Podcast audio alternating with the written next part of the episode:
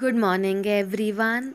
Welcome to the free podcast by Deshdoot Times with Gitika Sajdev. Let's listen to the morning news bulletin. Under the central government's Swachh Bharat Abhiyan, the central team has arrived in the city. The third and final round of Swachh Sarvekshan has started in the city. In the last phase, all the STP plants, public and private toilets built by the municipality have been inspected and only sewage lines in various sections remain to be checked. A total of 24 new COVID 19 cases were detected in the district yesterday, with 14 in Nashik NMC limits, 7 in Nashik rural, and 3 in the outer district.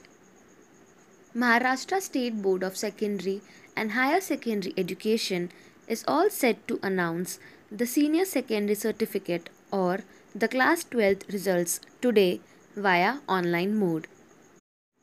Nashik Municipal Corporation is going to set up 106 electric charging stations on public private partnership basis. The town planning department has surveyed and fixed the spots for these charging stations.